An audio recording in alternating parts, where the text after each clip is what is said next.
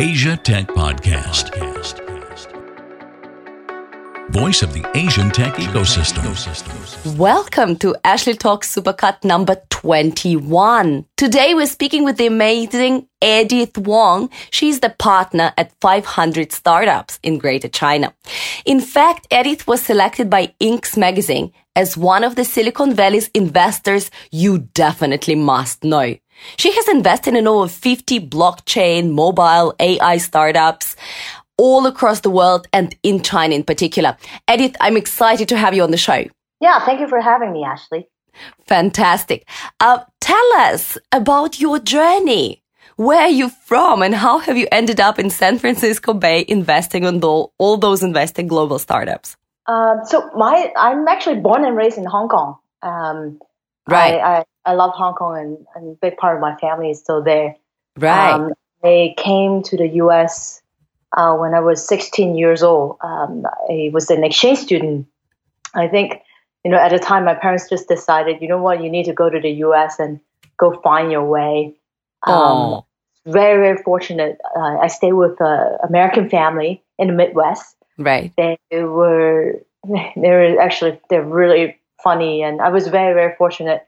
They're not only American, but they're so, um, they, they were square dance um, collar Oh. They teach square dancing, and for for someone who don't even know what it is, but basically very traditional American folk dancing. And for a year, they swear they wanted to train me into the first Chinese um, Asian square dancer. uh, yeah, which I I became. Uh, but basically, long, long story short, I have uh, been in the U.S. for over 20 years and started as an exchange student. I went to Purdue uh, in Indiana. And then after that, my first job pretty much uh, shipped me out to Silicon Valley. Asia Tech Podcast. Find out more at atp.show. Uh-huh. I started my career as a uh, as a developer. Actually, I was focused on building risk management system and billing system for various different uh, telecommunication operator. Uh, and then I joined a a, um, a CRM company called Siebel Systems. Mm-hmm. Did really, really well. And or, uh, Oracle bought Siebel, uh, uh, uh acquired Siebel System. So I went to Oracle, um, focused on, on, again, CRM uh, enterprise Im- implementation. And mm-hmm. then after Oracle, I joined Autodesk. Autodesk make AutoCAD, a lot of uh, building and also like 3D and animation software. Right. Uh, and then basically spent 10 years mostly enterprise software. Yeah. And after all that, I realized, you know what, enterprise is really boring. Uh, I can't take it anymore. And um, along the way, I um, started my own entrepreneur meetup group and in San Francisco, and uh, sort of really wanted to want new sets of friends. I had a really good, great run in the enterprise space, but I realized what I knew really wasn't. I wanted to create my own thing, and all my friends at the time are all working really happy in in the corporate. So long story short, I grew a small meetup group from five to ten to thirty to hundred to three hundred to eight hundred. Whoa, people. a small group of eight hundred. yeah, it turned into a sort of like a media conference business, and um, I ran it for a couple of years learned a lot. And and then in the process of that i met a chinese entrepreneur from mainland china but i met him in silicon valley.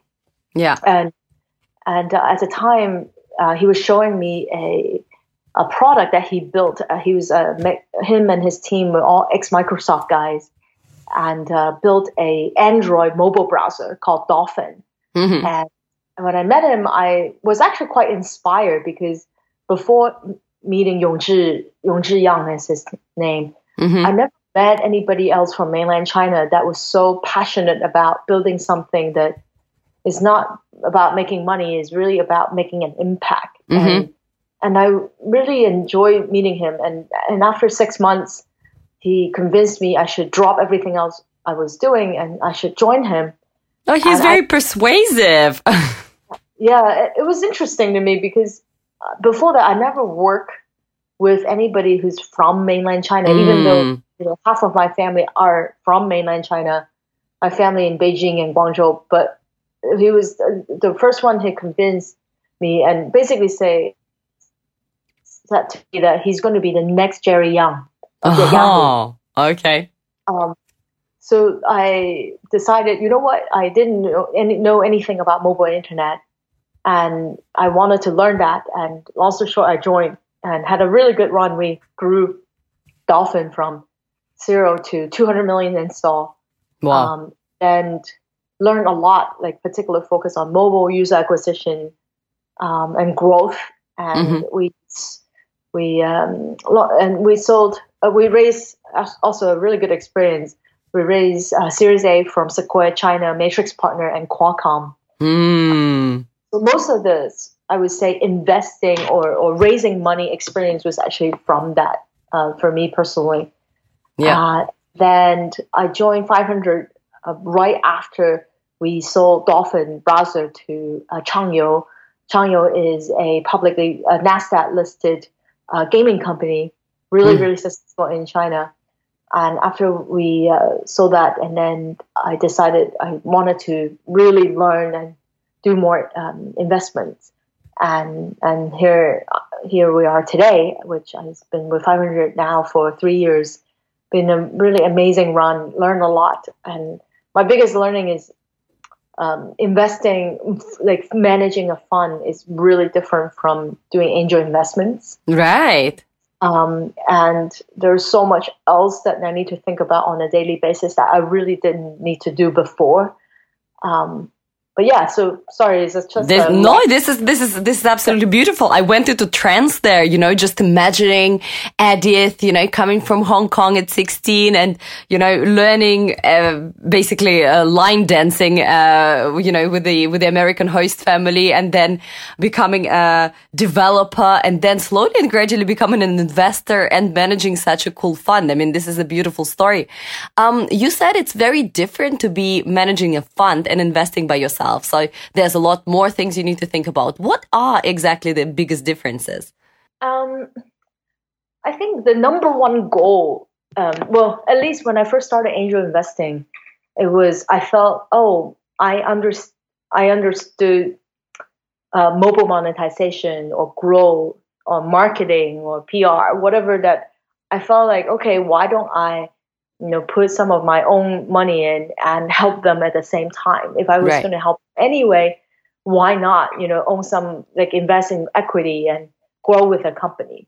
Right. and and that mentality is quite different from what I think about today because as a fund manager is about maximize return for our investors for the fund and sometimes you know when I was angel investing it was more or less great you know I put whatever I can put in and um, I don't think about how much percentage of equity I own right Oh. to to maximize my potential return. And a lot of times, um, I I think I guess some of the your, your audience who listen to the podcast, um, you may be you're startup founders, and you know angels usually wouldn't you know follow on. And let's say when you raise Series A and B, and if they own let's say one percent, right, to maintain that one percent, they need to continue to invest. Right. And most of the angels don't think about that way. They're not going to say, "Hey, I put fifty thousand dollars in, and I'm going to have another, I don't know, two hundred, two hundred thousand dollars to make sure that I maintain my equity." It's not Mhm. about that. Yeah. Um, versus a fund manager um, is actually about maximize return. So therefore, I when I invest in something, is not just because I like this founder or this is a great idea. Yeah. Is I really need to see, think hard that the investment that I do today, I better have true conviction for. I mean, so 500 do a lot of early investments, right? So many of first IPO, uh, Twilio and SendGrid, we waited good seven, eight years to get to that point Ooh. just took a long time. So if you think about that, then I better have enough conviction. First off, to like you enough to spend eight years with you, and Yeah. second, um, continue to have enough um, investment dollar to support so that is really worth our energy because we actually own enough of the company. And yeah. this is very different. Like I, and then on top of that, right? I let's say I have, uh, let's say hypothetically, a ten million dollar fund, and for me to spend this ten million, I have to think about. All right, there are hundreds and thousands of great companies, but I only have limited resources. Mm-hmm. So, what should I focus on? And um, and I actually have very good conversation with many of the early stage founder. Mm-hmm. Is just be more more clear about the type of investors that you want. Right. Um, and what are the options? Um, mm-hmm. And many, uh, the, yeah, and the options are early stage in, uh, investment fund or or angel. Um, they usually have limited resources, yeah. and the likelihood of an early stage investor or an angel of them leading your Series A is not high. Right. And can pretty much tell that by the size of the fund, um, what how much more they can potentially do with you, even though you could be amazingly successful, right? Mm. Um, versus that if you are thinking about a Series A, and that's why I think is good. And and by the way, many later stage, let's say Series A, B, they don't do early stage either, right? Mm. Because they spend on evaluating your company for a hundred thousand dollars check versus a three million dollar check is sort of the same t- time spent. Right. So why wouldn't they spend more time with a more mature companies? Um, Absolutely. Um, and then also sometimes, um, which is something that some I also struggle is um, which vertical or industry, and also on top of that, geography mm-hmm. that focus on.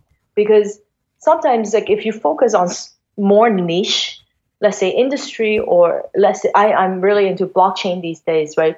Right. But um just like if if there's certain like i want to spend more energy to really learn this. So i understand and i will invest in this. Mm-hmm. um, but at the same time you like i'm also making a bet right a bet of um, blockchain is here to stay and will last so, so a lot of times, you also wanted to think about as a founder, um, do do you want to go after more vertically driven investor where they understand what you're working on? Right, of course.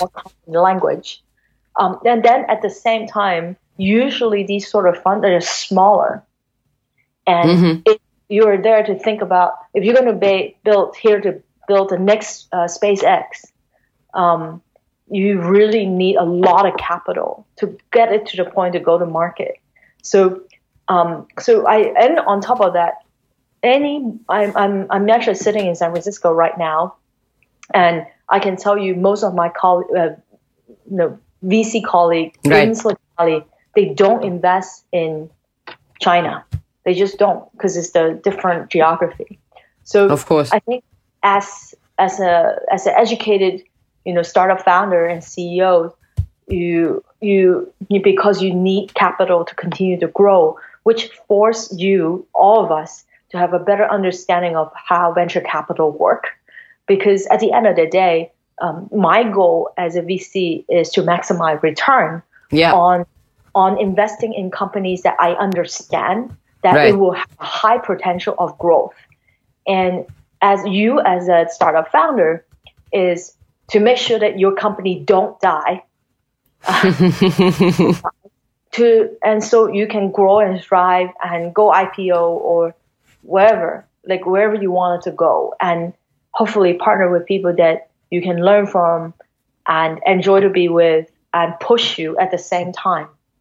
Um, so that's mm-hmm. actually really changed my mindset quite a bit and realizing just because the goal of being an investor and the goal of being an angel and plus the goal of being a founder really different very mm. different and we just have to understand where each other coming from and so you don't waste your time you know of talking course. to people that really have no absolutely no interest in what you're doing nor ever be able to afford to invest in what you're doing.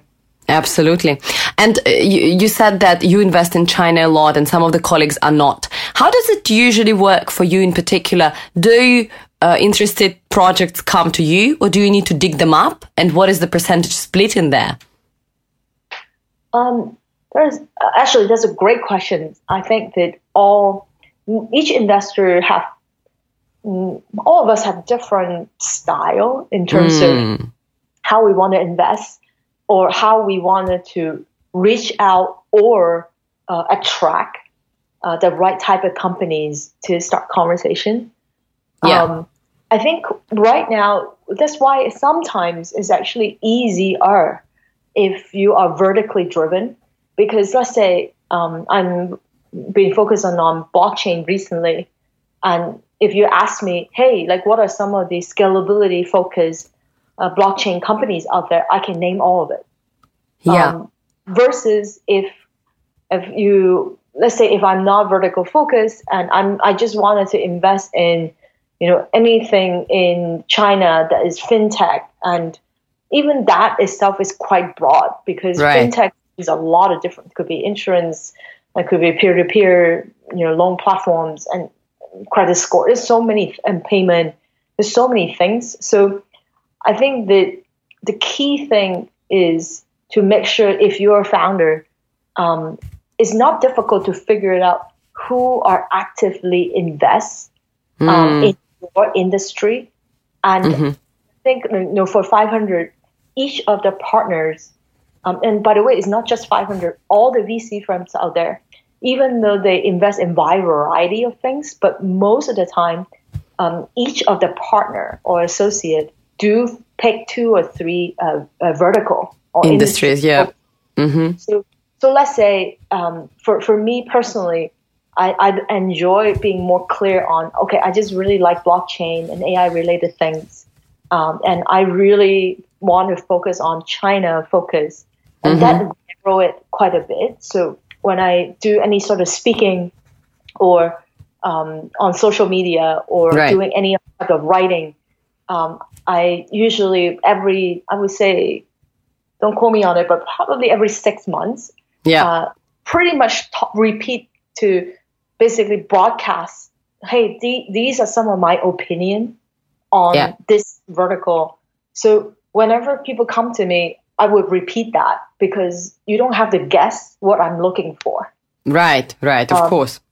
And so most of the folks that reach out, regardless they are CEOs, founders, or actually even other investors, is just make it easy uh, for, for them to reach out because they already know this is what I'm interested in. Um, but once in a while, I think that you just never know. Um, I certainly have invested in many other things that sometimes it's off thesis. I, I think so, so the best um, founders and investment are actually usually my either coming from other like CEOs that I have invested in or um, other investors that I really respect. Um, those are usually how I found, I guess, the most um, some of the some of the great founders I've invested in came from that. that. Absolutely. That's beautiful. And out of all the companies that you invested in or probably saw around yourself being invested and growing, who are uh, your favorite and most successful cases? What was their unique business idea and how were they successful? And at the same time, were there any failures that you would say like, okay, you know what? We really, we really missed that out because it was a great idea, but it just didn't realize. Yeah, I, I have so many. I have so many. Um, I was like, let's start with one. I I, I really enjoy um, meeting Prerna Gupta. Uh, uh-huh. She's the founder and CEO of Hook. Hook is the number one uh, reading app uh, in the U.S. for millennial. Right. And I really enjoy meeting her, and she's actually referred by another investors that I really respect. And I think when I first met her, um, what attracted me about Prerna was she previously sold um, her previous company. She sold it to Smule, which is mm. a music um, done really really well there. Um, but when we met, uh, Hook was a concept. In fact, was a completely different name. Okay. And she was really, really great at. And this is an example of if if you're working on something that is more on the idea stage rather than a full blown product. Right. She, even though there weren't, I there, there was no full blown pro- product, but she did an amazing job to like quantify the potential size of the market. So what what she did was um, buying sample advertising on Facebook and actually attract a substantial amount of interest, wanting to uh, ready to go and waiting for her product. Right. And, and she was able to prove that very very clearly, um, and just really great with metrics from day one. Mm, Um, exactly these are the three or four metrics that matter.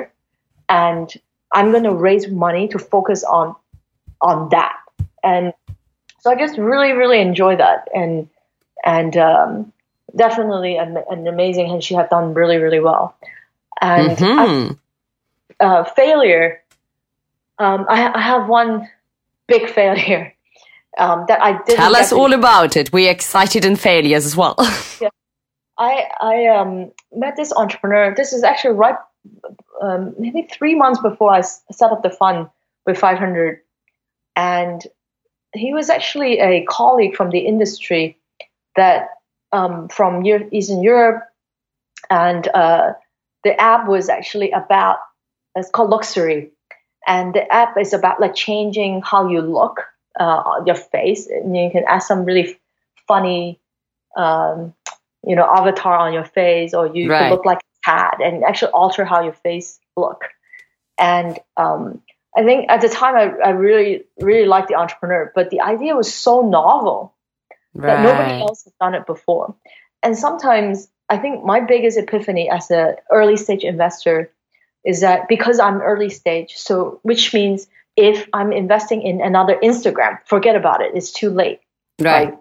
Yeah. And versus I I have to force myself to continue to learn and be open minded on new things that I have not seen before and trying to make sense out of this. Yeah. So at the time, uh, this entrepreneur's name is Victor, and Victor is a very seasoned uh, entrepreneur, and he was showing me what he was working on. I thought it was interesting, but then at the same time, it was just so novel that I said, "Okay, I'm very interested in helping you." I started helping him anyway, and I said, "Would you let me invest?" And he said, "Of course, when you're ready, when you set up your fund." Um, and that sort of gone on for three, three or four months and and then when I was ready, I asked him. I said, "Hey, I'm ready now," and he's like, "Oh, I'm so sorry. We're going through some legal changes." And when he's when anybody say that, which means that some sort of M and A is happening. Oh. And anyway, is it wasn't like even me fighting with any other investor. He he self funded the whole thing. Yeah. and and uh, and basically uh, because sometimes user like uh, these merger acquisition you don't you don't want to announce it from day one Yeah. So, yeah, of course. uh, i later on found out and another six months go by um, funny enough i was actually the person who introduced him to the person to help him with the m&a transaction oh. but they sold it to um, he sold it to Snapchat for 150 million. Whoa. Yeah. So Uh, the business there was successful. It was just your uh, participation in it was not, right? no, no, yeah, that's a fund manager. If you see a great investment and you didn't do it, this is a failure. because Aww. you could have, but but in life, there's no could have, would have. I think is it's all about when you see something you believe in, just go for it. Just go for it. Uh, Absolutely. Yeah. Absolutely. And right now, uh, it brings me to the topic of blockchain. You mentioned several times that, that they are super excited about it. Um, so in terms of blockchain and China, it's very sensitive right now, right? Um, what is your vision of the future? How this blockchain technology will transfer, trans, uh, basically change the world, and um, how will it do that in particularly in China? Um, so there is there's multiple multiple answer part of the answer for your question. I think to start with, um, I'm excited about blockchain because I love uh, blockchain. Really changed how I think about ownership of data, store value, mm-hmm. and just how we incentivize various different owning resources. Um, if you think about the concept of um, actually, you know, the concept of Napster or BitTorrent been around for a long time, right? Right. Um, and obviously, the copyright is a different different story. But the concept of, hey, Ashley, if you own this piece of music, and and you're closer to me um, in terms of distance, why should I go all the way to a centralized server to download something if I can just get it to you, get it right, from you, right, right, right, and vice versa. And if if the architecture is done right and you contribute, in in our case, it was a piece of music, but uh, for BitTorrent or for, for uh, Napster, but it really could be storage, bandwidth, or any CPU power, and the whole idea of blockchain is really about like how and, and actually this particular concept is IPFS, but the blockchain architecture sort of enable that. And I, I really sort of enjoy thinking from a technology point of view, right? How it changed how I think about a lot of things. Um, but this is more geeky side of me, which is beautiful. And and I think that it's still really really early um, it's not, I, I think this year, 2018, is slowly sort of wanting to see more enterprise or maybe more application that could potentially to build on these data architecture, which we call blockchain. Mm-hmm. Um, but at the same time, the idea of you know sort of distributed systems been around for a long time. Yeah. This is not new. It, what is new is now there is a whole token economy and really push it sort of like open source um, meet capitalism from day one. Right. So there's more of a reason for for the community, regardless as developers or people who are consuming or providing resources, um, to be in this like economy um, that they sort of created for themselves.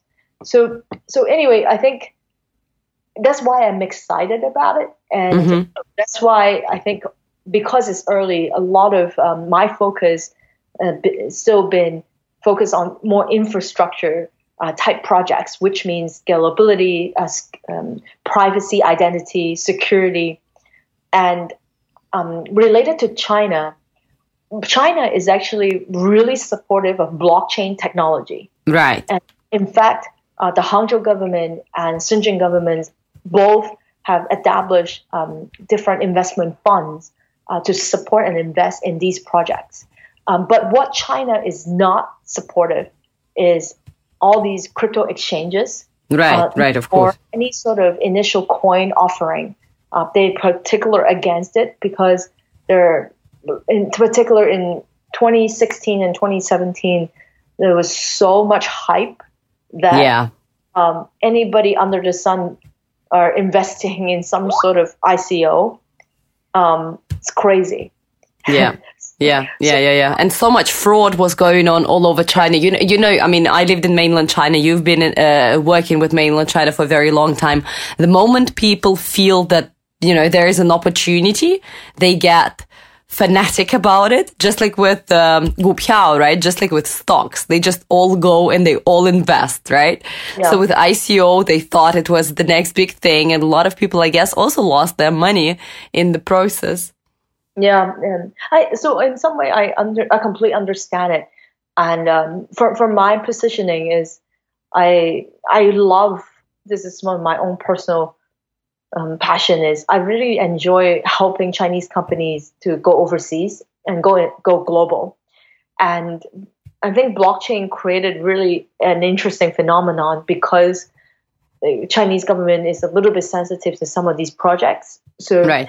Many of these project uh, owners and founders uh, from day one they they sort of have to build a global companies. Um, so so I, uh, Ashley, you and I met in Hong Kong.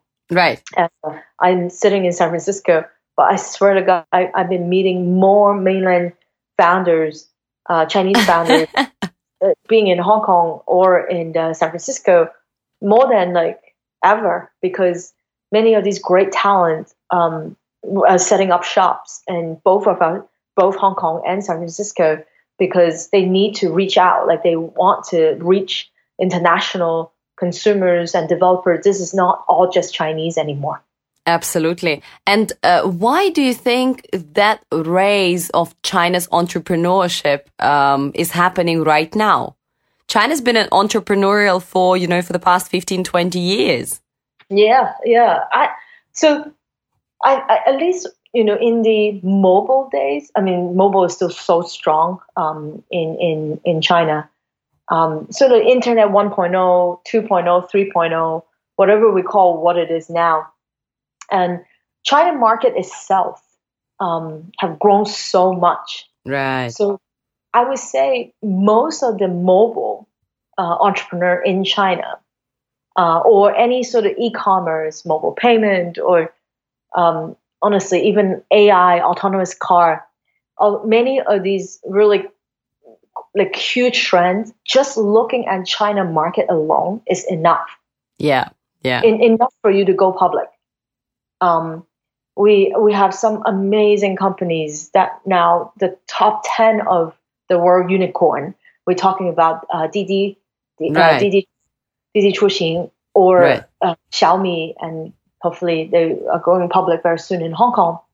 These yeah. are world class uh, and at least world world class valuation anyway. right, of course. And and just serving the China market alone they can already have enough growth and user base and revenue. And they really didn't really even have to think about outside of China to get to the unicorn status. Right. Um, so in the mobile days and key e-commerce days, and in fact, even today, it doesn't matter as much as I'm really bullish on the future of blockchain. There's many things really don't. In many in uh, businesses that you don't really need the blockchain for that. I, I think exactly work these days. Um, I, I, think there's some interesting concept that for sure could be developed for e-commerce and for sure logistic and supply chain. But yeah. you don't need uh, blockchain to be an amazingly successful e-commerce company. And so I think um, right now for blockchain is it is sort of half sensitive because of Chinese government yeah. And and then also blockchain are international from day one is because it's still such an early stage and we need world like developers from all over the world to help contribute to make this ecosystem better. It's not for for consumer it's not for prime time yet. Yeah. Um, so therefore there's it's sort of borderless. Yeah. Um, because of that reason, because it's all open source. And right. say the minute that we go mature enough, let's say for blockchain, right, or anything like for for mobile, when you are mature enough. And by the way, I don't, I don't, I don't even remember the days that you know in China there's no Android phone or smartphone. but, but it was like that. Like at the very beginning of Android days is only in the U.S. because right. Android wasn't proven. iPhone, there's no Chinese app right when it first came out it, of course it won't be in China because the US haven't even figured that out. Yeah. So, so I think that any industry, um, the minute that you know, we get to a point where the consumer level, I there's um, China is a, such a huge, huge consumer market. It's going to be the number one market for the, at least I, I think for the next twenty, at least the next twenty years. Yeah. So anything that is get to the consumer level adoption, China is for sure there. Um, yeah. So it depends on the industry. Yeah. No, that's beautiful. Um, and in terms of China, uh, there are so many cool companies out there, as you said, startups. And uh, do you have a favorite startup coming out of China and going global, or just throw us a couple of names uh, who we should definitely follow and watch out for? I have so many. Um, Ooh. I, I think that to start with, um, okay, I'll, I'll, give one more consumer, one more, one more enterprise. Right. Um, I got to know, and and I'm proud advisors for this company called Castbox. So, Oh yeah. uh, Castbox is a, actually, actually, you would know. Yeah, yeah. They they reached out to me. They're very aggressive. That's that's great. And um, the team, I, I was very impressed the first time I met uh, Xiao Yu, who's the founder and CEO. She is a go-getter, and um, she learned how to code on her own, and she uh, spent some time at Google, and basically got her, all her f- close friends from Google to sort of wanted to create. Um, and by the way, like in the U.S. for the longest time, podcasts really wasn't any like it been around for a long time, but it was sort of mm, sort of quiet for a while. Mhm, Um, mhm. China really was the, the country that sort of bring up the the pay um, audio content uh, wave. And there's a really m- well-known popular app in China called uh, Himalaya. Himalayas Right, right, right. Himalaya, of course. hmm and um, they do amazingly well. And you know, there's very many, many sort of different type of content, like fiction, non-fiction, like comedy, jokes, Yeah. and stories, Yeah. and literature.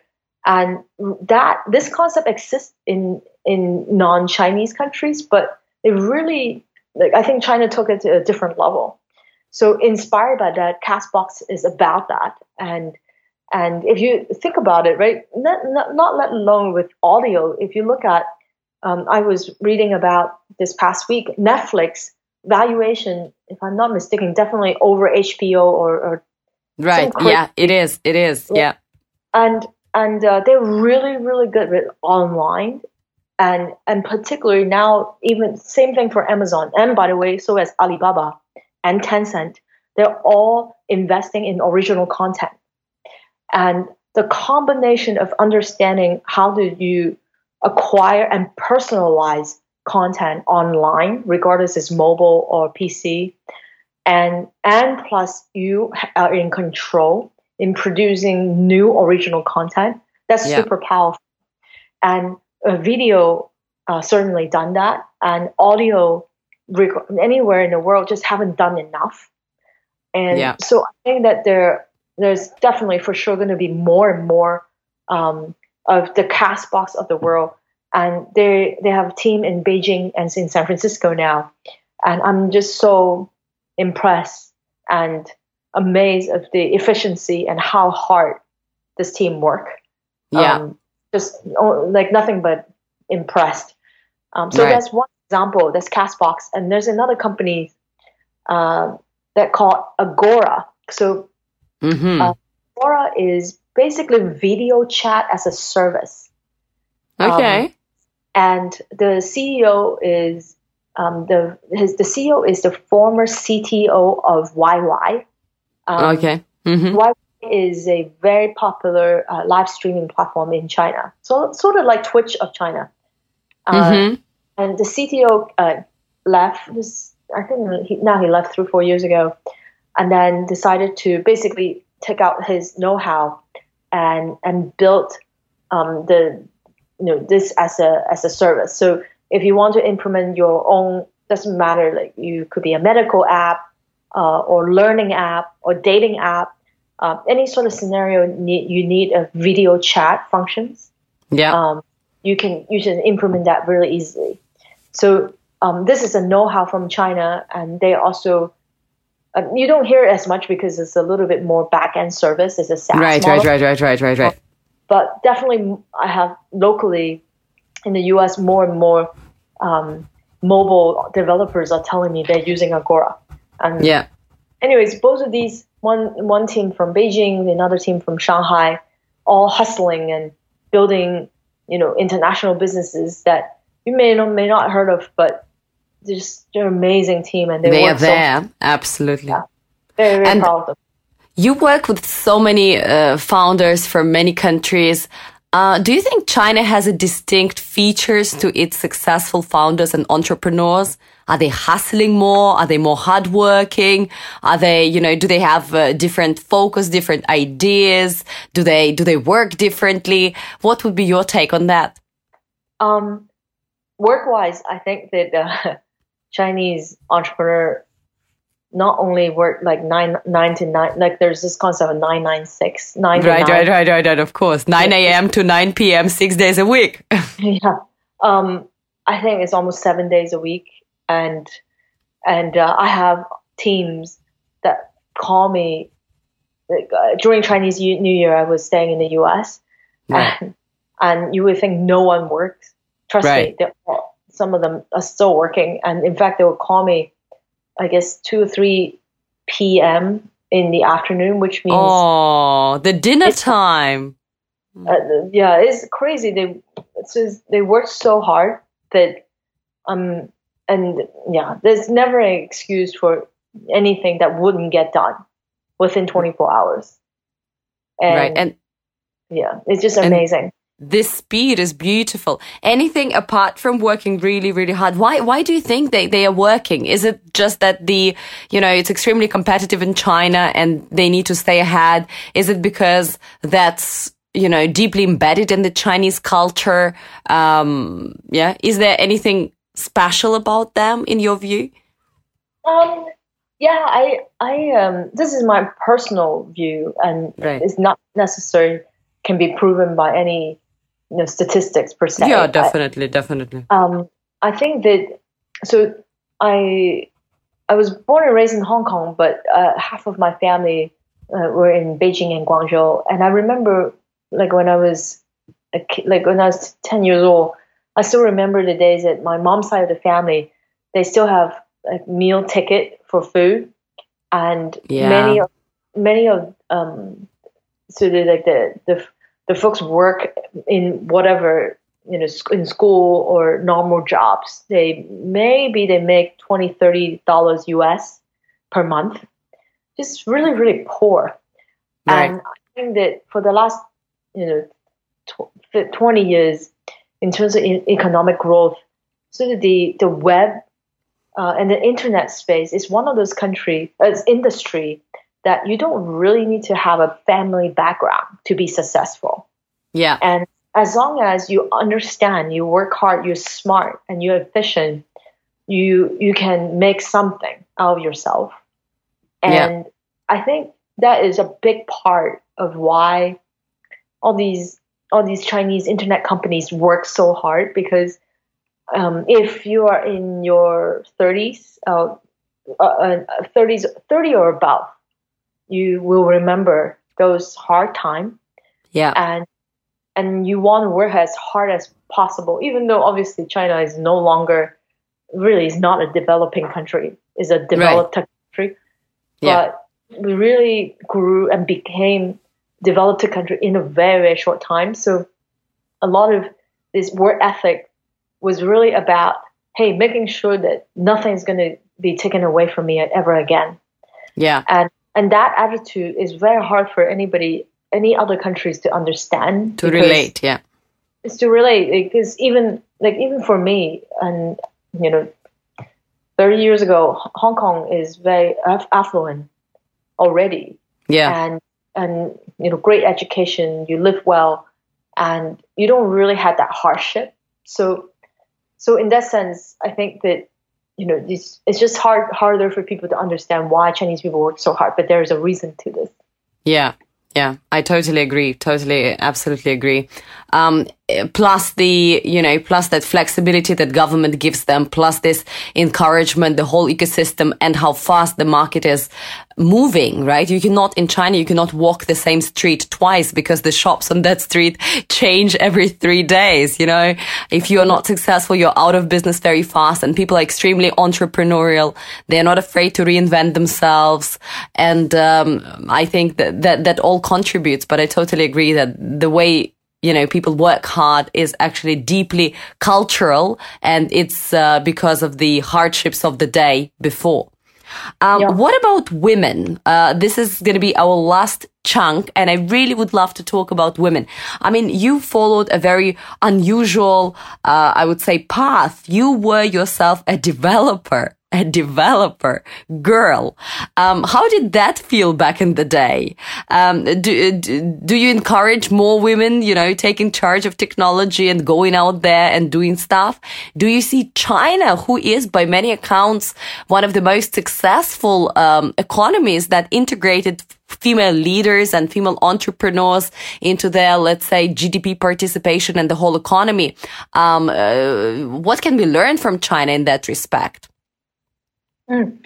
I I think that um, first off, I encourage everyone, not just women, um, to learn at least have a basic understanding of coding, um, because I think that coding should be part of it. Is part of building block for a lot of things for the future. Absolutely. And, um, I don't think you need to be great at it, but and in fact, you know, I'm actually I'm the type of person to encourage you identify what you're really great at and and further that and not trying to overcompensate on things that you're not good at. This is not the best way to optimize society. Right, of course. Yeah. Um, but having said that, sort of I, I treat coding as as a language. It's just right. like you learn English, you learn Chinese. Is it's going to be a part of part of our lives, either you like it or not. And, and people people might ask, uh, so I learn coding. What am I gonna do with it? Aren't all those smart AI algorithms gonna run my life for me? So why am I learning it? How can I actually practically apply it? Um, I think that is really uh, application is one thing. It's really about the mindset of how you think, right? Um, and and being able to think about on um, like building things and and having like more object oriented things. So as you're building companies, you wanted to build departments or units and being efficient of you know putting building blocks together and and also be able to have con- meaningful conversation of people who are building even though you don't need to be that person to do it and.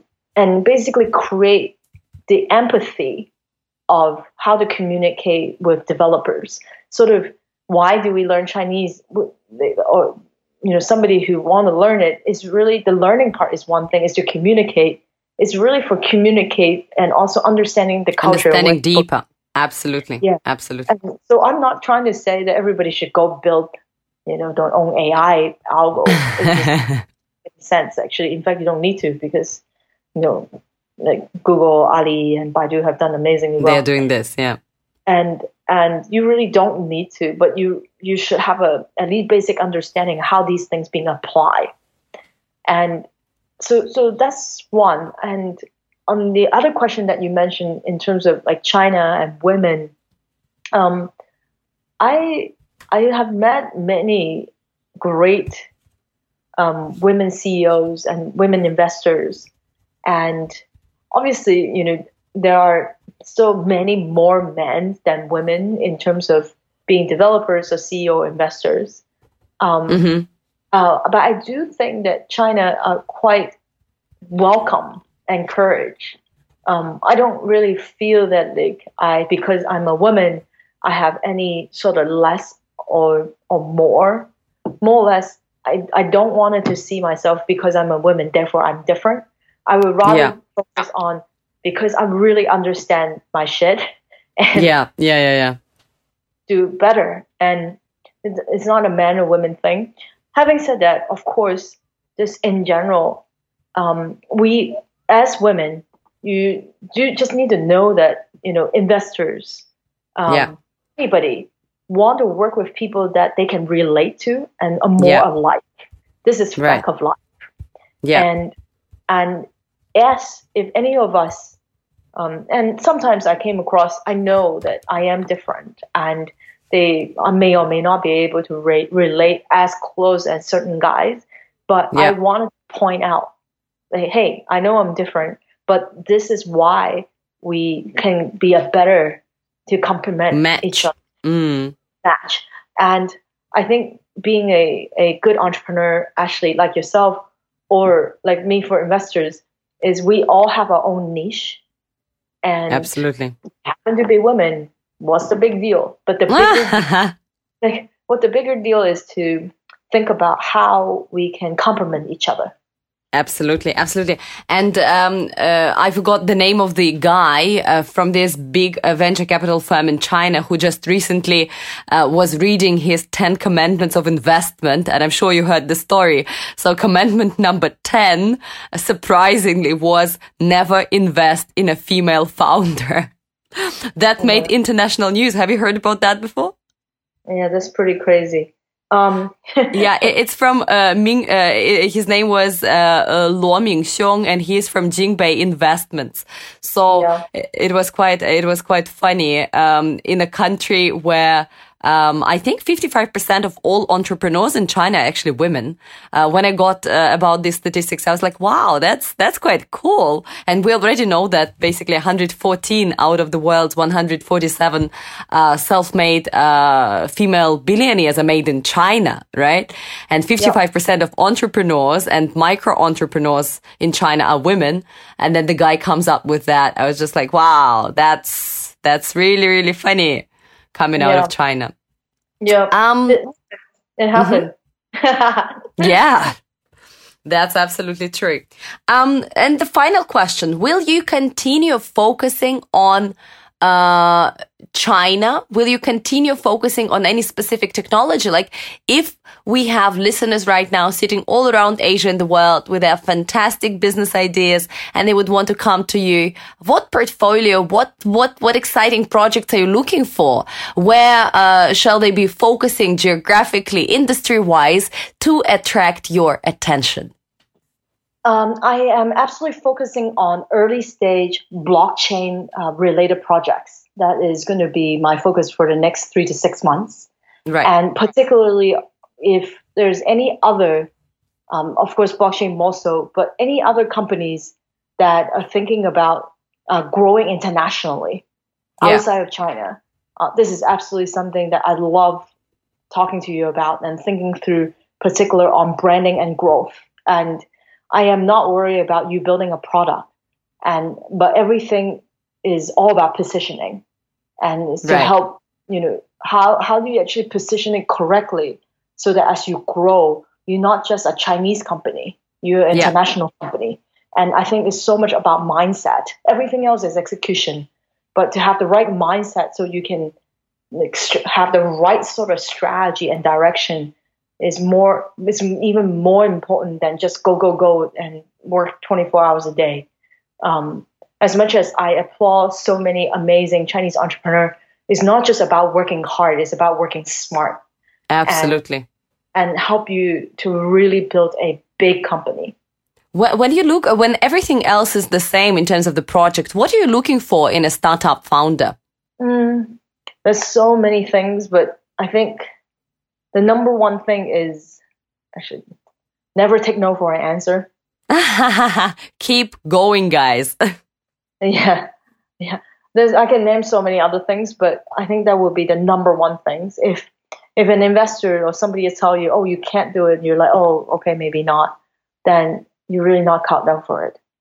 Edith, thank you so much for this fantastic chat. We learned so much about China, VCs, and the way women are hustling their way through in China and the world. Uh, I utterly enjoyed this chat and you delivered tons and tons of values.